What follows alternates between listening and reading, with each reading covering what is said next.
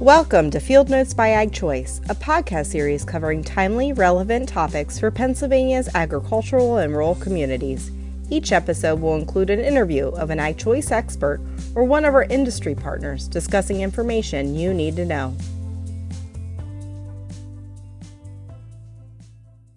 I'm Rachel Sadison, and with me today is Jane Clement Smith, Executive Director of Feeding Pennsylvania.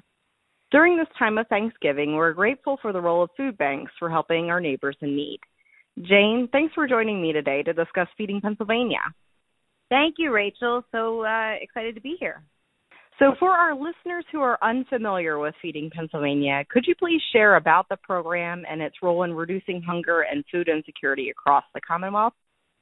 Sure. So, uh, Feeding Pennsylvania is the state association of Feeding America food banks. There are nine of them across the Commonwealth, and we cover all 67 counties. Um, I think sometimes there is a little bit of confusion between a food bank and a food pantry. So um, the nine food banks that I represent are like large distribution centers. We're, we're big warehouses. We take in a ton of food and then we rely on partners, agencies, um, which would be pantries, soup kitchens, shelters, to distribute food to the clients in need. So within our network, there are about 3,000 of those partners spread across Pennsylvania. So Feeding Pennsylvania works on behalf of these large distribution centers um, to advocate for policies that support the people that we serve, to fundraise um, for those food banks, um, to continue the programs that we serve, and also um, food raising, which you know is kind of a newer concept, but working as a network to ensure that we get um, access to the most nutritious food that you know we can offer to the folks in need. So um, we do everything from nutrition education with our food banks um, to working with them um, on, on, collective policies and so on and so forth. So um, we really are a, a network. And then as Feeding Pennsylvania, and we are a separate nonprofit from Feeding America, but we are um, you know like a sister organization. So we also work with the larger national organization and there are 200 of those food banks nationwide. So um, it, it's quite a network and allows us to to really work together um, on best practices and best ways of doing things um, for the clients really that we serve thanks jane some really important work being done there so we know that the COVID 19 pandemic has certainly impacted Pennsylvania communities this year. What has been that impact on the charitable, charitable food network within our state? Sure. So um, prior to COVID 19, um, our food banks were serving around 1.4 to 1.5 million Pennsylvanians annually. Um, I, I think the the biggest uh, shock to everyone was how quickly the pandemic hit Pennsylvania and um, how quickly, you know, because of um, some of the measures that were being taken to mitigate the the virus, so many people were left unemployed overnight. And um, so I, I think, you know, like we say, um, you know, we have the people that we we find struggle with all sorts of of different things in, in staying employed, but these were people that were full time employees um, and overnight lost their jobs, and yet their bills were still coming. The mortgage still needs to be paid, insurance, car insurance, food, and so um, you know we saw this drastic climb to almost two million people filing for unemployment.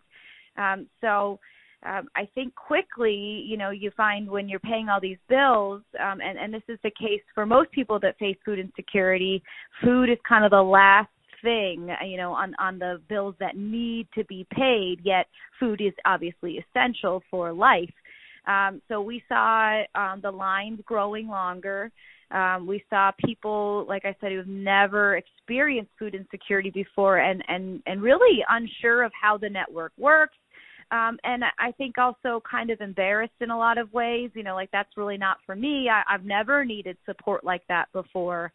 Um, so so on the client side, you know, it was a whole new ball game of like how do we respond to this drastic increase in need. Um, but then also for the food banks, it was looking at the way we do business, the the the employees that we have, who obviously have families, and making sure that we're keeping them safe, volunteers, and then our, our work um, places. You know, so a, a lot of the food banks ended up renting extra space to do this kind of work um, to try to socially distance volunteers and employees. Um, and then the typical model of, of coming to get food at a food pantry is, is what we call a choice model. So it's, it's like similar to going to a grocery store. You walk through and you're able to pick out the items um, that you'd like to take.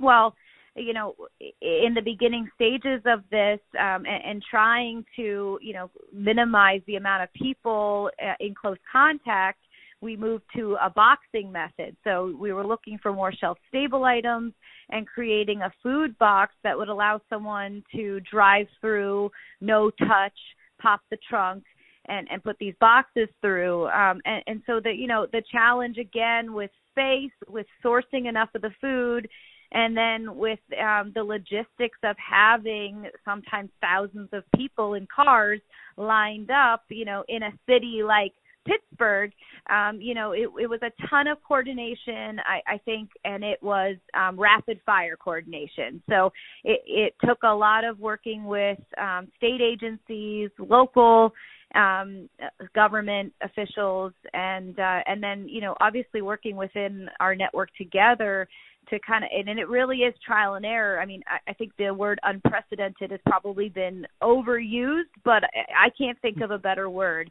You know, like nobody could have anticipated these things happening and um you know we're on the front lines you know talking to people and um you know obviously we're not um bulletproof when it comes to the virus so it was uh kind of uh uh, like I said, trial and error, um, and, a, and a huge investment to ensure the health and safety of our staff as well as the the people who are coming to receive the food. Wow, certainly, certainly big impacts, um, but important work, and appreciate sure. all the work from you and and all of your, you know, all the workers out there that are making making that happen if I could just too like to put it in perspective, and I, I always think this like blows my mind. Um, you know, like I said, you know, we served uh, 1.5 million Pennsylvanians annually, but during the first three months of the pandemic, we served 5 million mm-hmm. Pennsylvanians. Mm-hmm. So, um, you know, it it really was, um, and I, you know, I in May. I was fortunate enough. I, I live um, closer to the Philadelphia area, but um, I, I drove across the state to Westmoreland County and was able to be there for one of the distributions. And um, it, it is there is nothing like it you know you see it on television and and i i have my job is to talk about these things but to be there and see the folks i mean we it, and it runs the gamut so you, you i saw folks who were clearly living out of their car and mm-hmm. then i also saw the ones who you could just see like they had never done it before.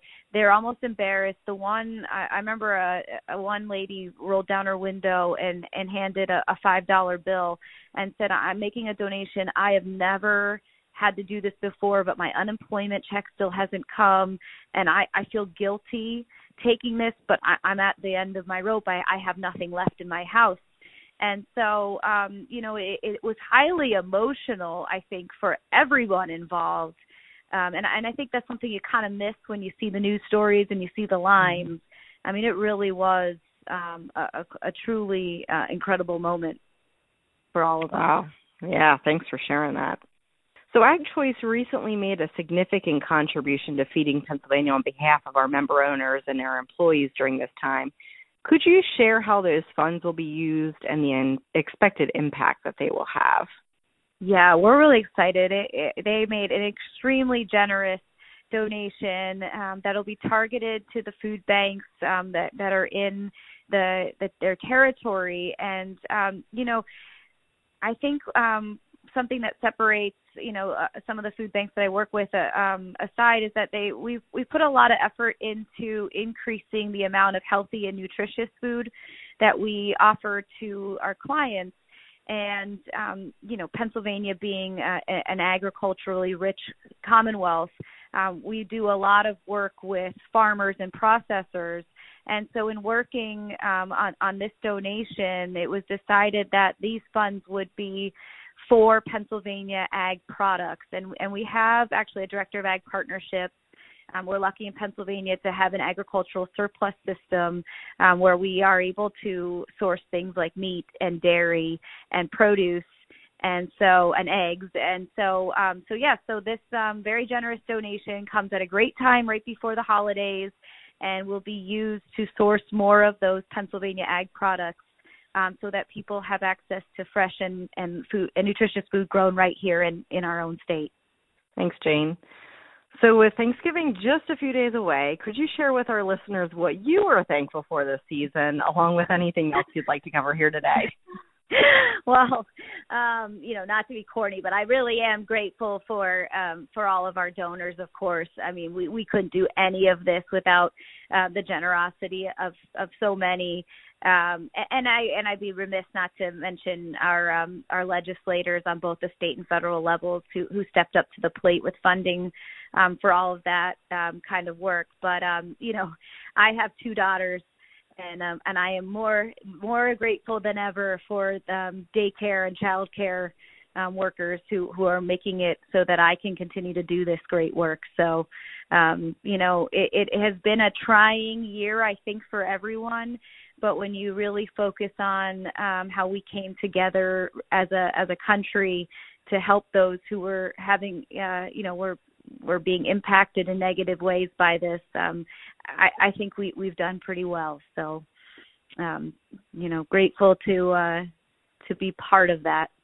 Jane, thanks so much for joining our podcast today. And, you know, we really feel the work of Feeding Pennsylvania is critically important. In this season, you know, we are especially thankful for the role of the entire food system in helping our neighbors in need, from the farmers to the food banks. And we thank you for your part in that. Yes, thank you. And thank you so much for having me. Thanks for tuning in to today's episode. Listen to other episodes of Field Notes by Ag Choice posted at agchoice.com slash podcast.